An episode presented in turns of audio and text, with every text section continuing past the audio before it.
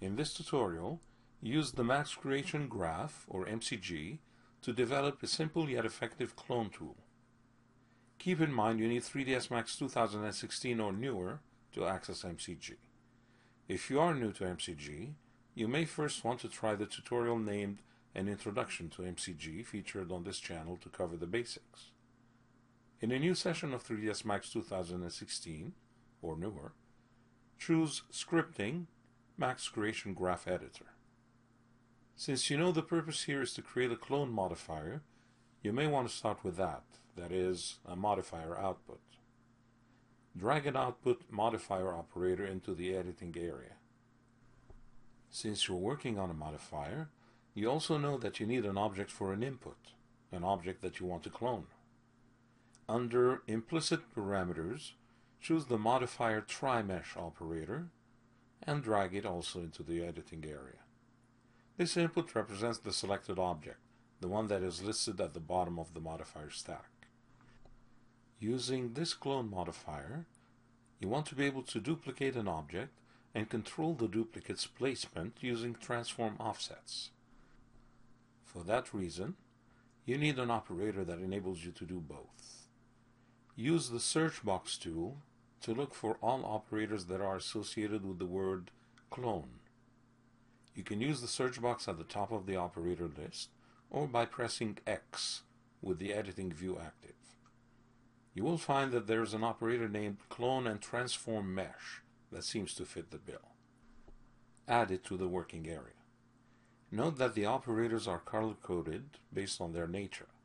The clone and transform mesh operator, for example, is purple indicating it is a compound. A compound is a collection of operators that are designed to work together, a graph within a graph sort of a thing. You can see what the subgraph or compound is like by right-clicking its title and opening it in another tab. You can see it's made of six operators, one of which is in fact another compound, which can also be opened and viewed in its own tab. This one reveals yet another compound, which is yet another subgraph of its own. You'll learn more about compounds in another tutorial. For now, close the additional tabs to go back to your clone modifier project. The clone and transform mesh compound has three inputs. The first one to accommodate a mesh, so that's an easy connection to make. The second input is to define a duplicate count. Here you want to be able to input a number value drag out the count input socket and type param for parameter. Two options are displayed. Choose the int32, which is an integer or a whole number. You don't care about decimals when you're specifying a clone count. Give the new operator a name, such as number of clones. Set the minimum and default values to 1, and leave the maximum value at 100 for now. You still need to define the transform matrix input, but we'll come back to that in a second. First consider the value, iArray output. This represents the clone object's results. You may consider combining all the clones you create into a single object to make scene management easier. Drag out the value iArray socket and look for Combine Choose the Combine All Meshes operator to combine all duplicates as a single object. You can now connect the Combine All Meshes output to the output modifier input. Let's go back and take a look at the transform matrix input now. As you know, transforms relate to position, rotation, and scale. The transform matrix contains information related to all of these three transforms. Start with position drag out the transform matrix input and look for a translation matrix operator. Translation in 3D lingo is a synonym for position. The translation matrix operator has an input for a vector, which relates to the XYZ axes.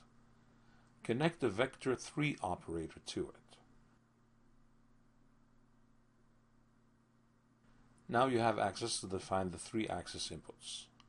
Essentially, you'll be feeding a position vector data into a position or translation matrix, which in itself feeds into the larger transform matrix. You still need to define the XYZ inputs of the vector 3 operator though. To make things a little bit easier to understand, start by setting the Y and Z inputs to a constant with a value of 0. This means that you will temporarily only get duplicate offsets in the X direction.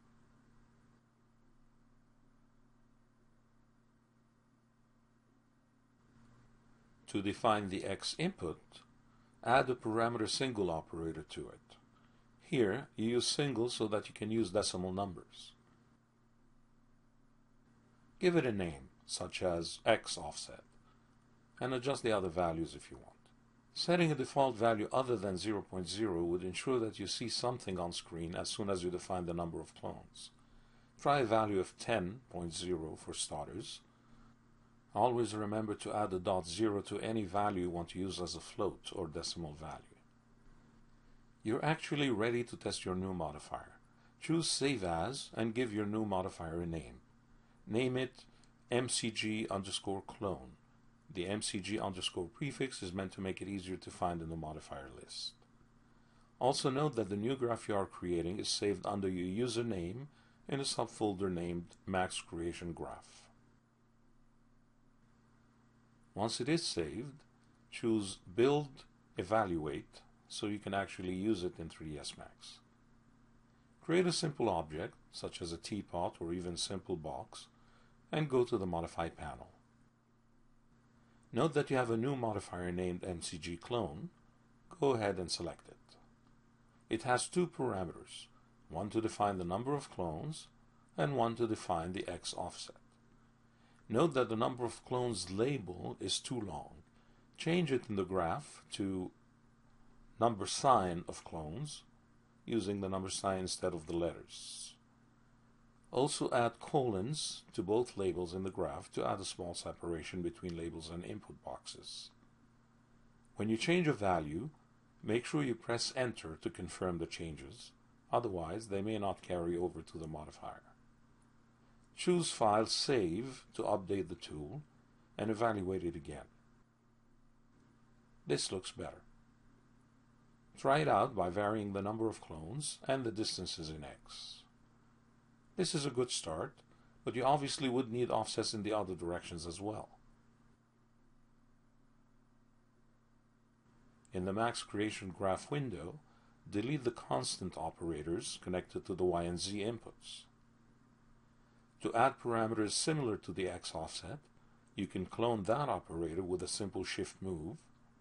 This is very similar to the Slate Material Editor workflow. Connect the new operators and rename them accordingly.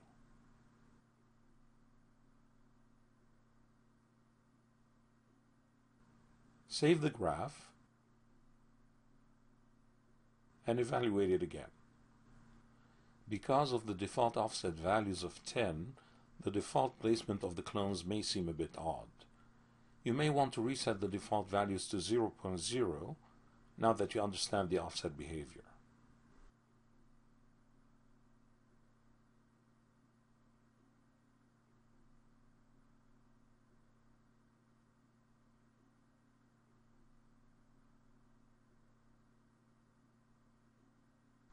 You may also need to delete and reapply the modifier for the changes to take effect this time around.